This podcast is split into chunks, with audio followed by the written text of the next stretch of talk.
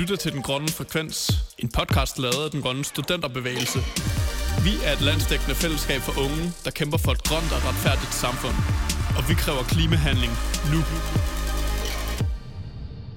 Hej, du lytter til Den Grønne Frekvens. Vi er nye værter her på podcasten. Jeg hedder Astrid, Og jeg hedder Jens. og vi har lavet en podcast, der handler om, øh, hvordan vi laver en grøn omstilling i økonomien. Fordi det, øh, det er lidt svært for en almindelig dansker faktisk at finde hoved og hale i hele øh, Danmarks økonomi, kan man sige. Jeg er historiestuderende, så jeg, jeg ved ikke så meget om sådan noget, men, men Jens, du er økonomistuderende på KU, så øh, du kan jo give nogle lidt bedre svar, end jeg kan, kan man sige. Lad os håbe på det i hvert fald. I hvert fald så har vi også interviewet øh, Peter Birk Sørensen, som er tidligere øh, klimarådsformand. Han blev afskedet i 2018. Faktisk er den tidligere regering nok, fordi at han og Klimarådet udsendte en ret kritisk rapport, øh, der rettede kritik direkte mod regeringens klimapolitik. Øhm, så ham synes vi var ret spændende at interviewe. Så øh, de næste 30 minutter kommer vi til at være i selskab med ingen ringer end Peter Birk Sørensen, som udover at være formand i Klimarådet og har været tidligere overvismand, som i forhold til økonomi er det ypperste, man kan komme i forhold til makroøkonomi, altså hvordan vores økonomi er skruet sammen på et statsniveau. Han er ret sej. Han er nemlig rimelig sej. I hvert fald, så kommer øh, interviewet med Pe- Peter Birk Sørensen her, og jeg stiller nogle dumme spørgsmål en gang imellem øh, til Jens, for lige sådan at få udpenslet, øh, hvad Peter Birk Sørensen egentlig siger. Øhm, så, så det heller ikke bliver så tørt det hele. Og så vil jeg godt forsøge at prøve at forklare det på en måde, som bare er en lille bitte, bitte smule spændende. Nu må vi se, om det kan lade sig gøre. Yes.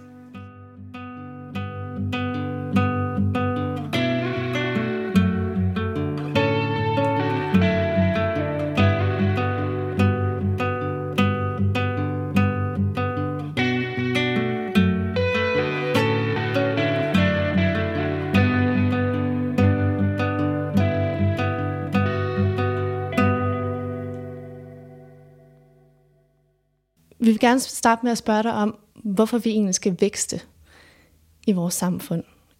Hvorfor er det en forudsætning for, at vi får et godt velfungerende samfund og en god velfungerende velfærdsstat?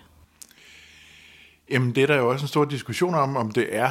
Øh, man kan sige, at den økonomiske vækst, øh, den kommer jo grundlæggende af, at der sker tekniske fremskridt hele tiden, som gør, at, at vi kan producere mere med den samme indsats af arbejdskraft og kapital og sådan noget. Ikke? Så det er jo, den, øh, væksten er jo i høj grad markedsdrevet.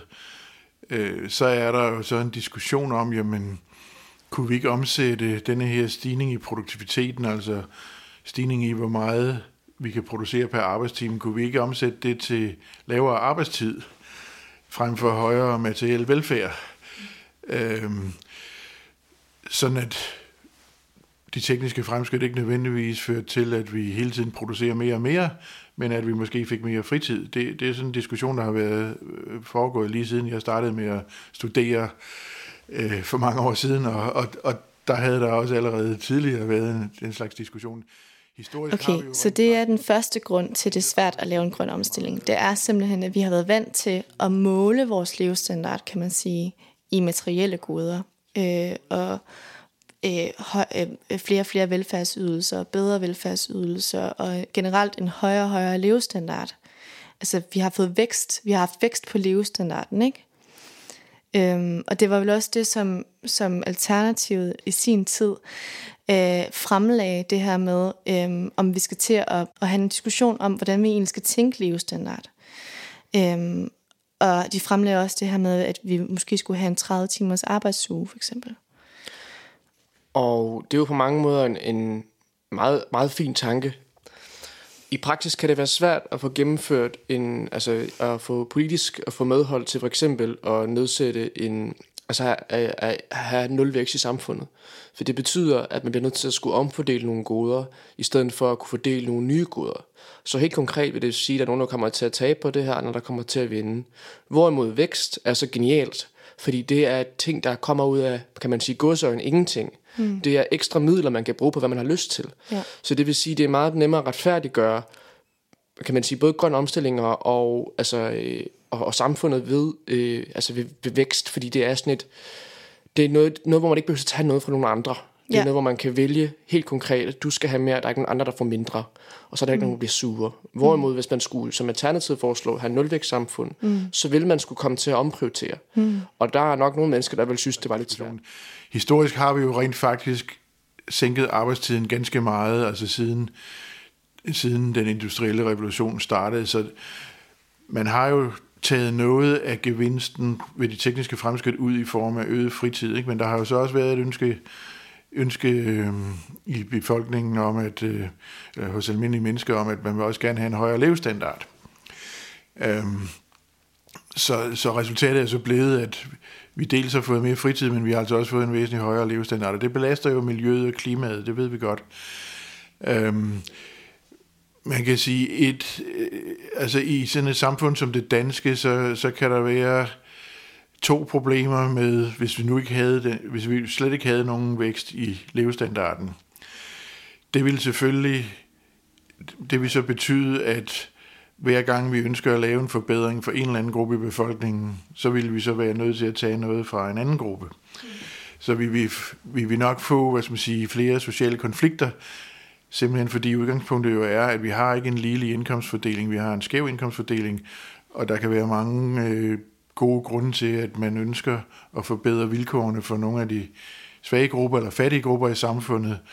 Øh, det, det har man så i stort omfang historisk kunnet gøre ved, altså i kraft af den økonomiske vækst, fordi så har man ikke direkte behøvet at sænke levestandarden for de rige for at kunne hæve den for de fattige, fordi alle, der har været basis for, at alle kunne få en højere levestandard. Ikke? Så det er klart, at, at det ikke, altså man, man må, altså man må ligesom være forberedt på, hvis man ikke vil, hvis man vil stanse den økonomiske vækst, så bliver for, fordelingskampene i samfundet, de bliver også skærpet. Der kan komme flere sociale konflikter. Ikke? Og det er nok en af grundene til, at, at for eksempel politikere, de, de foretrækker måske, at, at vi kan fortsætte den her vækst, fordi så er der hele tiden lidt mere del ud af, at kagen bliver større, og så bliver denne her fordelingskamp ikke så, ikke så, så, så skarp. En anden, en anden ting... Okay, øh, der er noget, jeg ikke helt forstår her, tror jeg. Jeg kan godt forstå, at politikerne står i et dilemma faktisk om, øh, at en grøn omstilling faktisk kan, kan komme til at øh, påvirke øh, mennesker, der har en lav indkomst. Det er jo faktisk ret alvorligt egentlig at tænke på. Øhm, men der er også mange, der siger det her med, at, at det egentlig påvirker de rige allermest. Ja, det kommer jo fuldstændig an på, hvordan man anskuer det. Fordi et rigt menneske vil i gennemsnit bruge flere penge på transport. Altså i ja. tal. Ja. Så vi sammenlagt kommer til at bruge flere penge på transport. Ja, Men et fattigt menneske vil bruge øhm, altså proportionelt, procentmæssigt en større del af sin indkomst på eksempelvis benzin, hvis det er det, vi leger med.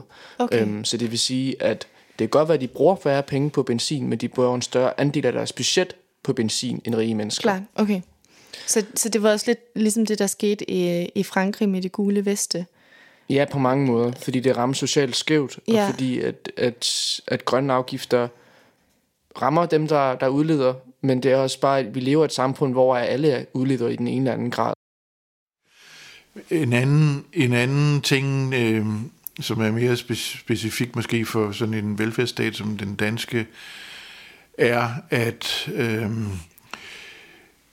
hvis vi, sætter arbejds, hvis vi bare sætter arbejdstiden ned sådan hele tiden for, for, for hele befolkningen, så har vi jo den problematik, at, at vi har nogle offentlige serviceydelser, som vi gerne vil have hele tiden skal være til rådighed for folk. Ikke? Altså, vi, altså, vi kan ikke vi kan ikke have, at hospitalerne ikke er til rådighed hele tiden. Ikke? Vi kan ikke have, at politiet holder fri øh, i den store del af tiden. Øh, øh, der, øh, vores børn og gamle skal passes. Øh, så så øh, hvis den enkelte ansatte i den offentlige sektor ikke må arbejde så mange timer, så skal vi altså have ansat nogle flere i den offentlige sektor. En større del af arbejdsstyrken skal så være ansat i den offentlige sektor, for at vi kan blive ved med at levere de mere eller mindre livsvigtige service, offentlige serviceydelser, som vi har i dag. Ikke?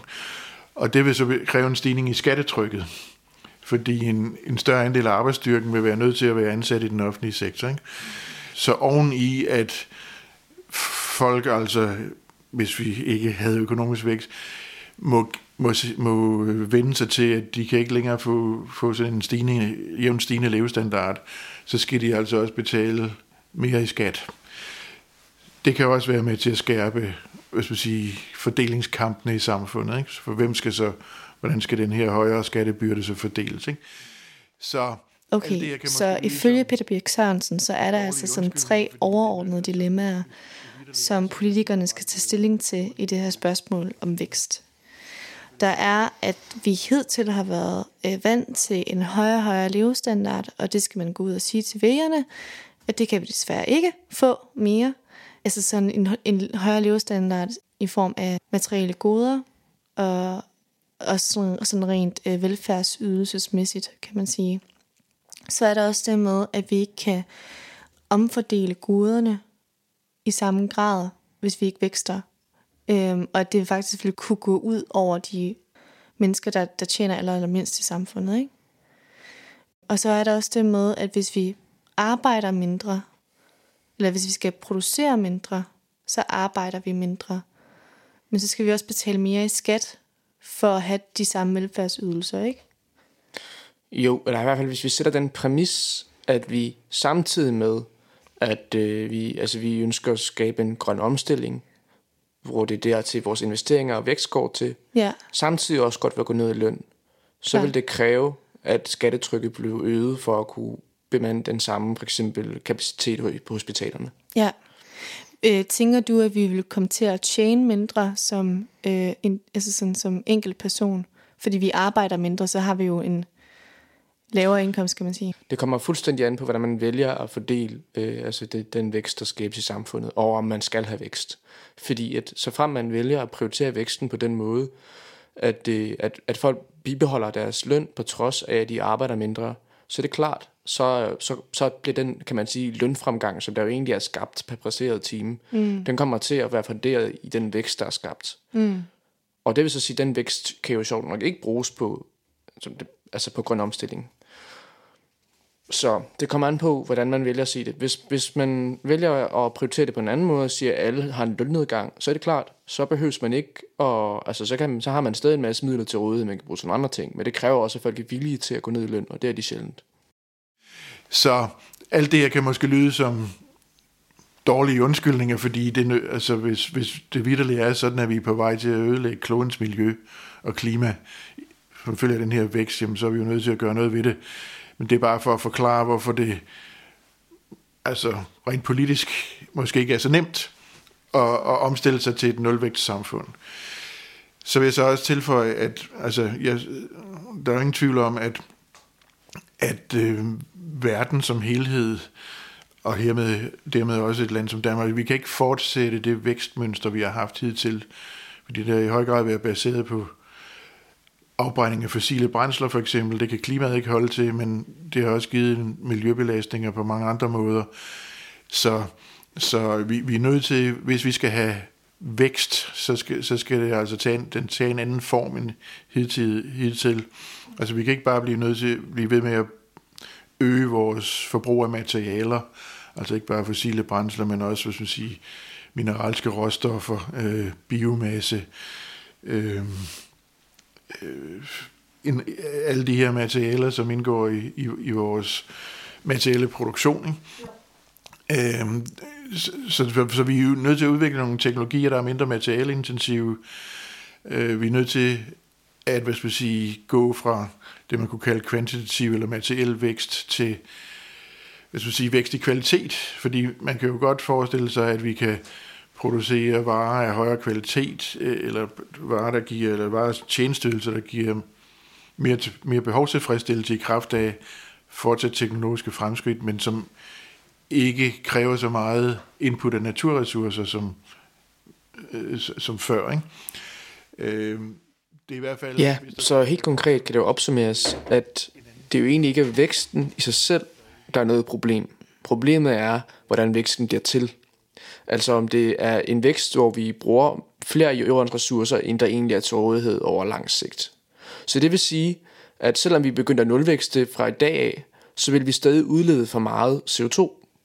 Af den simple årsag at vores forbrug lige nu allerede er så stort, at vi forurener kloden mere, end da det bliver bæredygtigt. Okay, yes, så det vil det sige, jeg. vækst er i sig selv ikke noget problem. Det skal bare skabes på en bund, eller skabes på en måde, øh, hvor der bliver taget hensyn til klodens ressourcer. Om det kan lade sig gøre, det er svært at sige, men det er i hvert fald et argument for, at vækst sådan set i sig selv ikke er det onde, men det er måden, hvorpå det bliver frembragt. Altså en vækst svarende til det, vi har haft historisk, det er et problem. Ja. Det er der ingen diskussion om, fordi, fordi øh, det er åbenlyst, at hvis vi forestiller os, at, at folkerige lande som Kina og Indien og Brasilien og sådan nogle, som jo stadigvæk er på et noget lavere gennemsnitligt velstandsniveau, end vi er, hvis de, skulle, hvis de skal gennemgå nøjagtigt den samme økonomiske udviklingsproces, som den de vestlige, de gamle industrilande har gennemgået, ikke? som har været i den grad baseret på fossil brændselsforbrug og øh, ja, også stort, stort forbrug af råmaterialer. Jamen, det kan klodens miljø ikke holde til. Øh, men, men som sagt, ja, man, kan, man skal jo ikke på forhånd afvise, at vi kan at vi kan få et andet vækstmønster, som øh, er mindre materialeforbrugende, mindre miljøbelastende. Mm. Det må jo komme an på en prøve, sådan plejer jeg at, at sige det. Ikke? Mm. Altså, øh, jeg synes ikke, det er så konstruktivt ligesom at starte ud med at sige, at vi er nødt til at stanse væksten, fordi ellers så nytter så er der ikke noget, der, noget, noget, der nytter noget. Altså faktisk er sagen jo, at, at, at selv på det her nuværende økonomiske niveau, vi har i, i, i verden, øh, altså der belaster vi jo miljøet og klimaet for meget, ikke? Så vi skal jo nærmest ned og lave nogle omstillinger, også selvom vi forestiller os, at vi stansede væksten, så vi det ikke i sig selv øh, redde miljøet og klimaet, fordi vi udleder jo stadigvæk for eksempel større mængder CO2, end vi stort set har gjort nogensinde før. Ikke? Det skal vi jo nærmest have gjort noget ved, så lad os komme i gang med at lave den der omstilling, og så må vi se, hvad der sker med væksten, om jeg så må sige. Ikke? Og det leder vel så over i regeringsplanen. Altså, er det realistisk at bruge hockeystavsmetoden til at komme frem til en grøn, grøn altså omstilling i 2030, eller skal der mere til, eller skal det gøres på en anden måde? Altså det er jo i hvert fald en meget risikabel strategi, den der hockeystavsstrategi, fordi den, den satser jo på, at der kommer en god teknologisk løsning i morgen, om jeg så må sige. Ikke? Mm. Øhm, og det er jo ikke, det ved vi jo ikke med sikkerhed. Øh, så vi risikerer jo med den strategi, at, at vi ikke når vores reduktionsmål, og vi, vi har en, en række kendte teknologier, som vi kunne tage i brug øh, her og nu, eller i det kommende år. Øh, så, så det er, man må sige, det, det er at, at lidt at spille hasard med vores klimamål, øh, den der hockeystavs strategi. Noget andet er så, at øh, vi bliver også nødt til at, at udvikle noget ny teknologi, eller i hvert fald forbedre og billiggøre en række af de teknologier, vi, vi kender i dag, for, for at nå i mål øh, til en rimelig omkostning. Øh, så vi må jo, så vi må jo regne med, at hen ad vejen i kraft af den forsknings- og udviklingsindsats, der foregår både i Danmark og i andre lande, jamen så er der nogle af de her grønne teknologier, der vil være billigere, når vi kommer længere, når vi ser længere frem. Mm. Men, men, men det er risikabelt at skubbe for stor en del af klimaindsatsen foran sig i, i håb om, at det lige pludselig bliver meget billigere. Mm. Ikke? Så. Okay, regeringens klimapolitik er bygget op på den her hockeystavsmodel, som åbenbart er Mette Frederiksens nye yndlingsklimaord. Jens, den her hockeystavsmodel, vil du øh, lige give en kort opsummering af, hvordan den virker? Ja, det foregår sådan set på den måde, at man i stedet for at lave en masse reduceringer nu, forventer at lave en masse, masse, masse reduceringer lige op til 2030.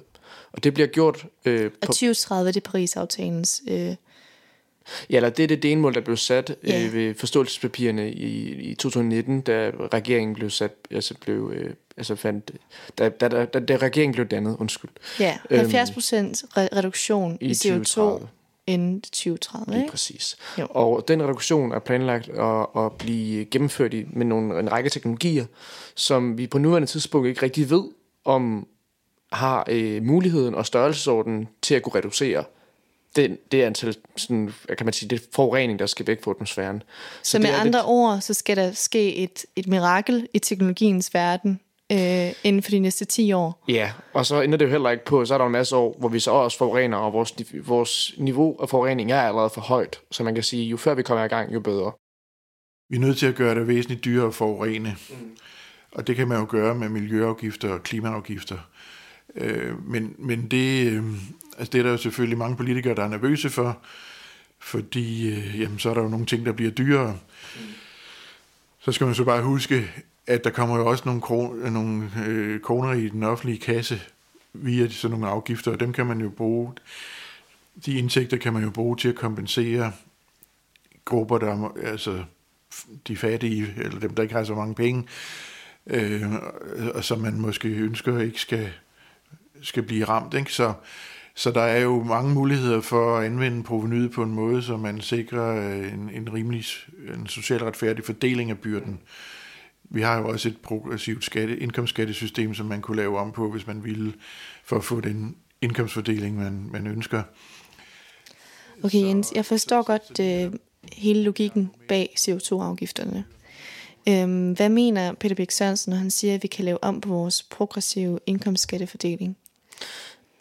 så handler det helt, altså, helt lavpraktisk om, at, at vi kan sådan set selv bestemme øhm, afgiftsniveauet, hvor mange, hvor mange afgifter og hvor højt niveauet skal være. Mm. Men at vi også kan bestemme, om der er nogen, der skal, kan man sige, gå så en fritagelse, nogen, der skal have et fradrag fra, fra de her beskatninger. Det kunne jo eksempelvis være, være den fattige del af befolkningen. Mm.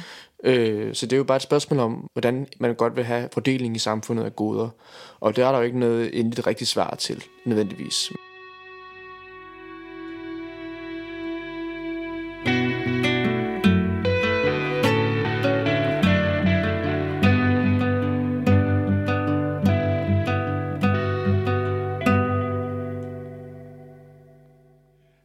Så, så, så, så lige netop det der argument, som man hører nogen bruge, at jamen, en CO2-afgift, øh, en klimaafgift eller andre former for grønne afgifter, øh, de, de er jo retfærdige, fordi de vender den tunge ned, ende nedad, de rammer især de fattige. Altså for det første så er det ikke langt fra altid tilfældet. Øh, altså for eksempel så, så øh, bruger øh, de mere velstående familier i Danmark en større andel af deres budget på transport, især altså bilkørsel, end de laveste indkomstgrupper. Ikke? Så, så, så, så det at beskatte for eksempel benzin og diesel, det er faktisk ikke noget, der vender den tunge ende nedad. Øh, så man skal ikke ukritisk købe den der påstand om, at grønne afgifter, de, de virker socialt skævt. Det kommer an på, hvad det er vi, for afgifter, vi snakker om. Men altså, vi har jo mulighed for, som sagt, at, at, at, at bruge indtægterne fra grønne afgifter på en måde, der sikrer, at, at det ikke virker skævt. Vi kan ovenikøbe, hvis vi vil, sikre en mere ligelig indkomstfordeling, hvis vi for eksempel giver pengene ud som en grøn check. Mm. Øhm, så, så, så, så, så det er jo så det, som vi, som vi, vi der arbejder med miljø- og klimaøkonomi, hele tiden vender tilbage til. Altså vi, vi er nødt til at, og, og øh, have nogle øh, høje afgifter på udledning af CO2 og andre drivhusgasser, men også generelt altså højere afgifter på materialeforbrug, øh, der belaster naturen. Ikke? Mm.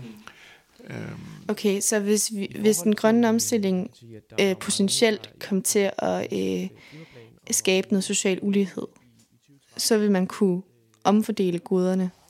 Ja, det vil man sagtens. Altså en af, i en afgift ligger der i, at du får øh, noget skatteproveny tilbage, som du kan bruge på den måde, du ønsker. Ja. Øh, og der kan du vælge at give et afdrag, det er klart.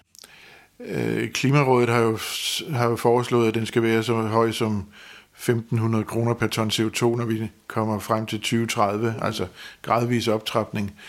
I dag der har man en, en, en beskeden CO2-afgift på, på CO2-udledninger uden for det, man kalder kvotesektoren, uden for den del af økonomien, som er omfattet af EU's system for øh, øh, CO2-kvoter.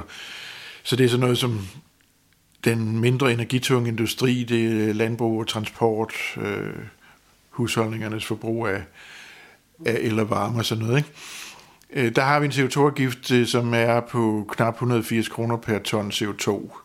Så, øh, og, og der mener Klimarådet altså, at vi skal helt op på 1.500 kroner per ton, for det rigtig kan drive øh, den grønne omstilling. Ikke?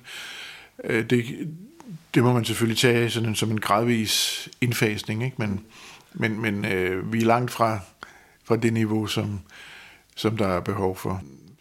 I forhold til, øh, man kan sige, at der, der er jo mange, der i, forhold til regerings øh, klimaplan og om nå, nå målet i, i 2030, øh, i hvert fald nogen, der har, har snakket om, at øh, lige nu har vi jo lånt en masse penge til coronakrisen. Kunne man ikke gøre det samme for klimaomstilling, også nu når det er så billigt at låne, som det er, øh, som land, som stat? Jo, og det er der jo også mange af os, der har argumenteret for, øh, at, at vi skal prøve at samtænke indsatsen mod den aktuelle økonomiske krise med behovet for grøn omstilling. Så vi skal jo øh, Øh, fremrykke så mange af de her nødvendige investeringer i den grønne omstilling, som, som det nu kan lade sig gøre på kort sigt, og så lånefinansiere det, fordi staten, som du siger, kan låne utrolig billigt i øjeblikket. Øhm, problemet er jo så, at, at øh, mange af de investeringer, der skal laves i forbindelse med den her grønne omstilling, øh, er ikke så, altså kan ikke sådan bare lige iværksættes fra den ene dag til den anden. Altså det tager lang tid at planlægge og opføre en havvindmøllepark for eksempel. Ikke? Der er også nogle infrastrukturinvesteringer. Øh, vi skal have udbygget en ladeinfrastruktur til elbiler.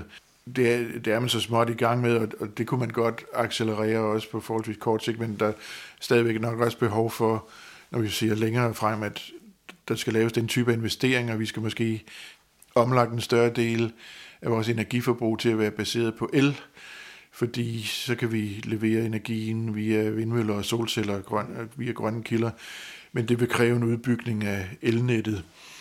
Alle sådan nogle investeringer tager tid at, at planlægge og gennemføre, så, for, så derfor så øh, vil vi, øh, altså forhåbentlig inden så længe, der vil være ud af den her øh, økonomiske krise, som skyldes coronaen, men så vil der stadigvæk, når vi ser nogle år frem, altså i, i en længere overrække være behov for store investeringer.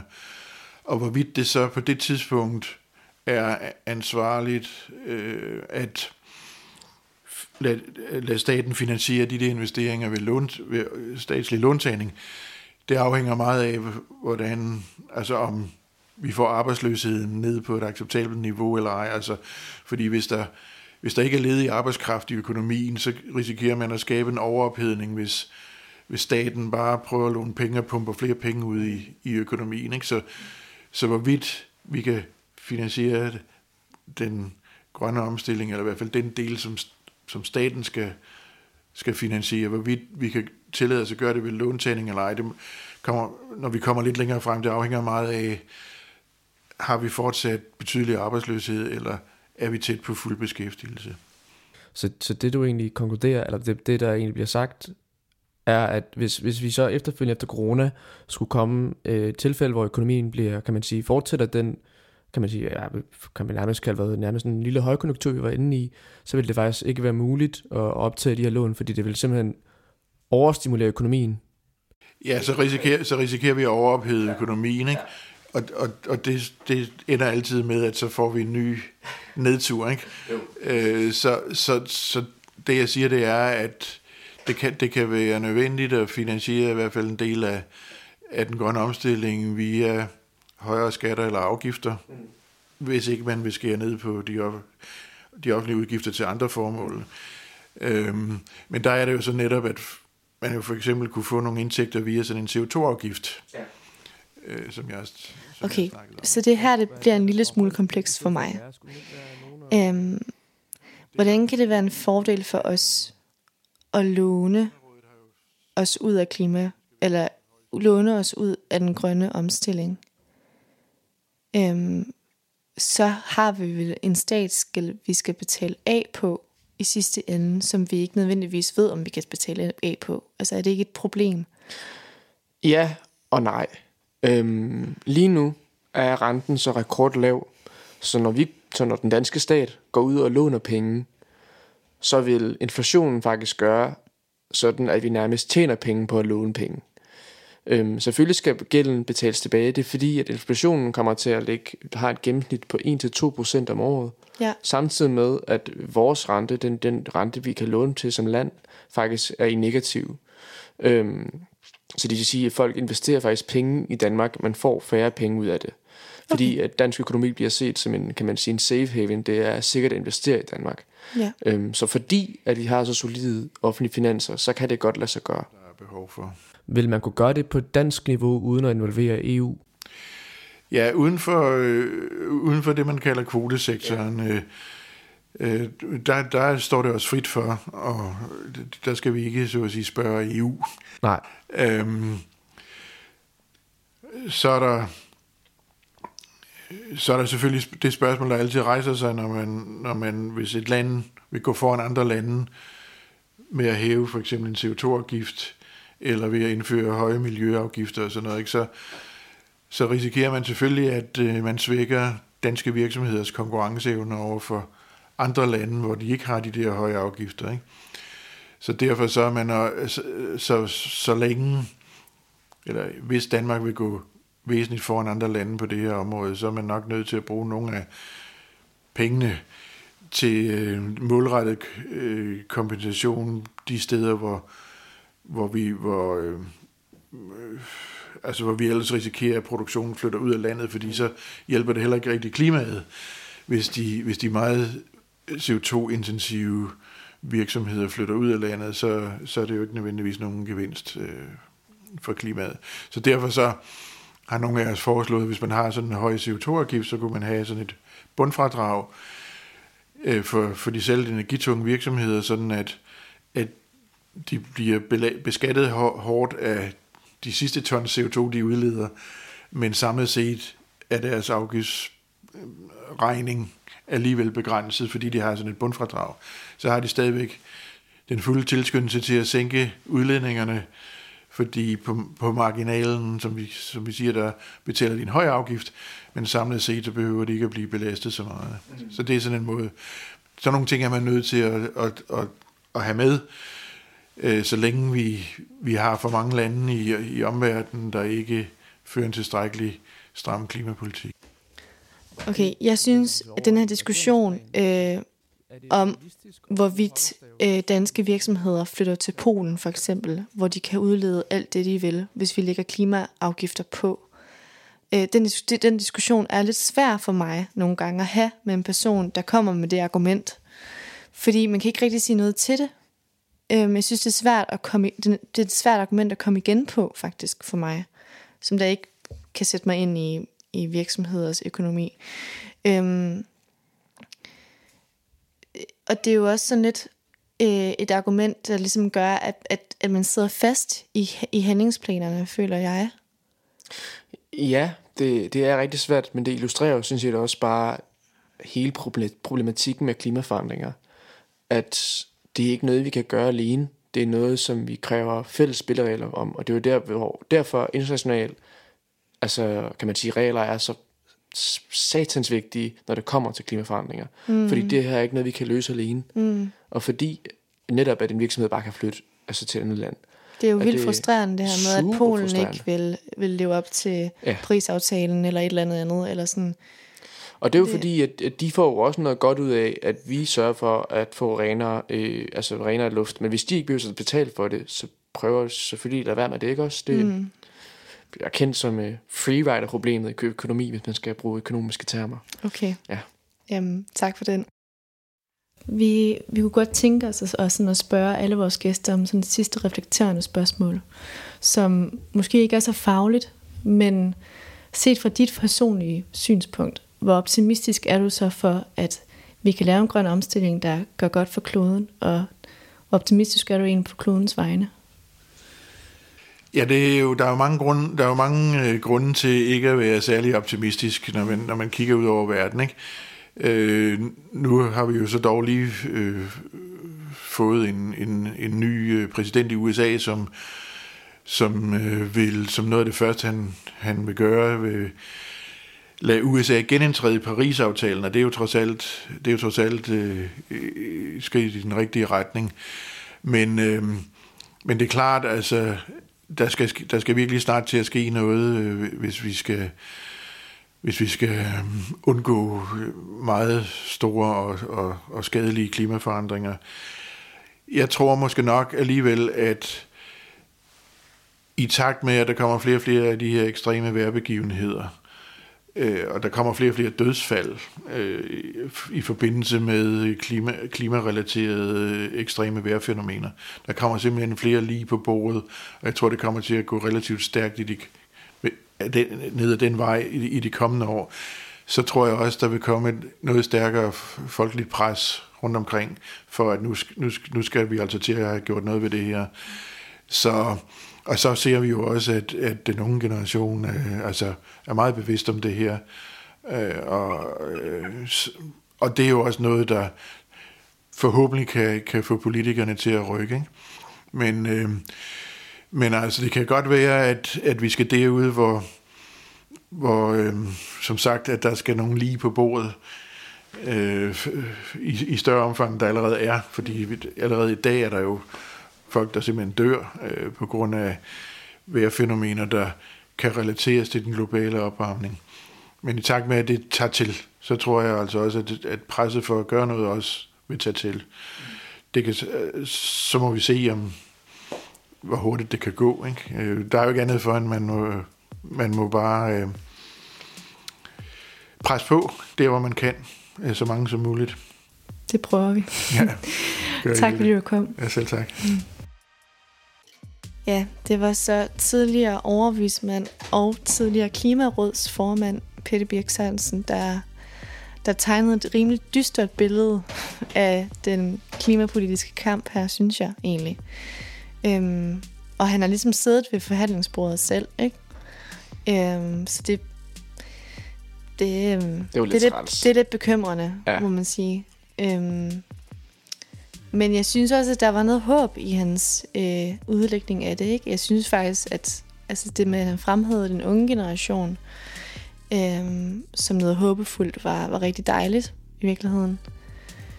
Og det er jo forhåbentlig alle sammen, der, der sidder og lytter til det her, kan man sige.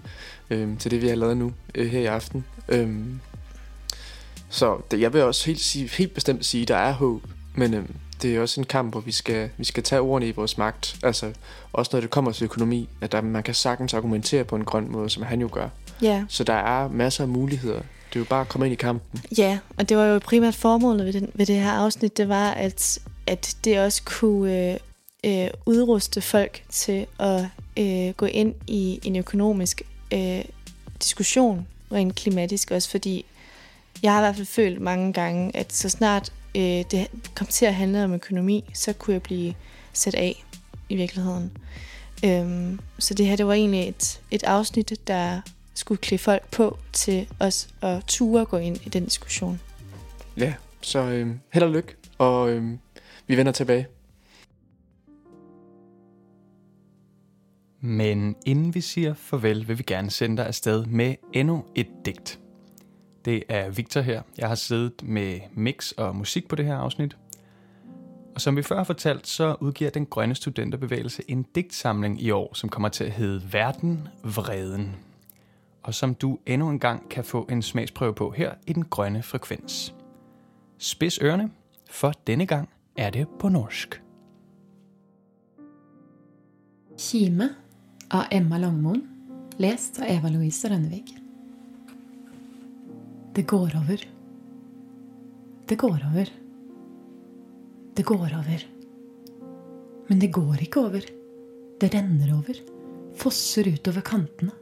Våre glass er så fylt opp at jeg ble kvalm ved tanken. Og regnestykket vokser og blir større og større, for vi er ikke småspiste. Vi er mennesker.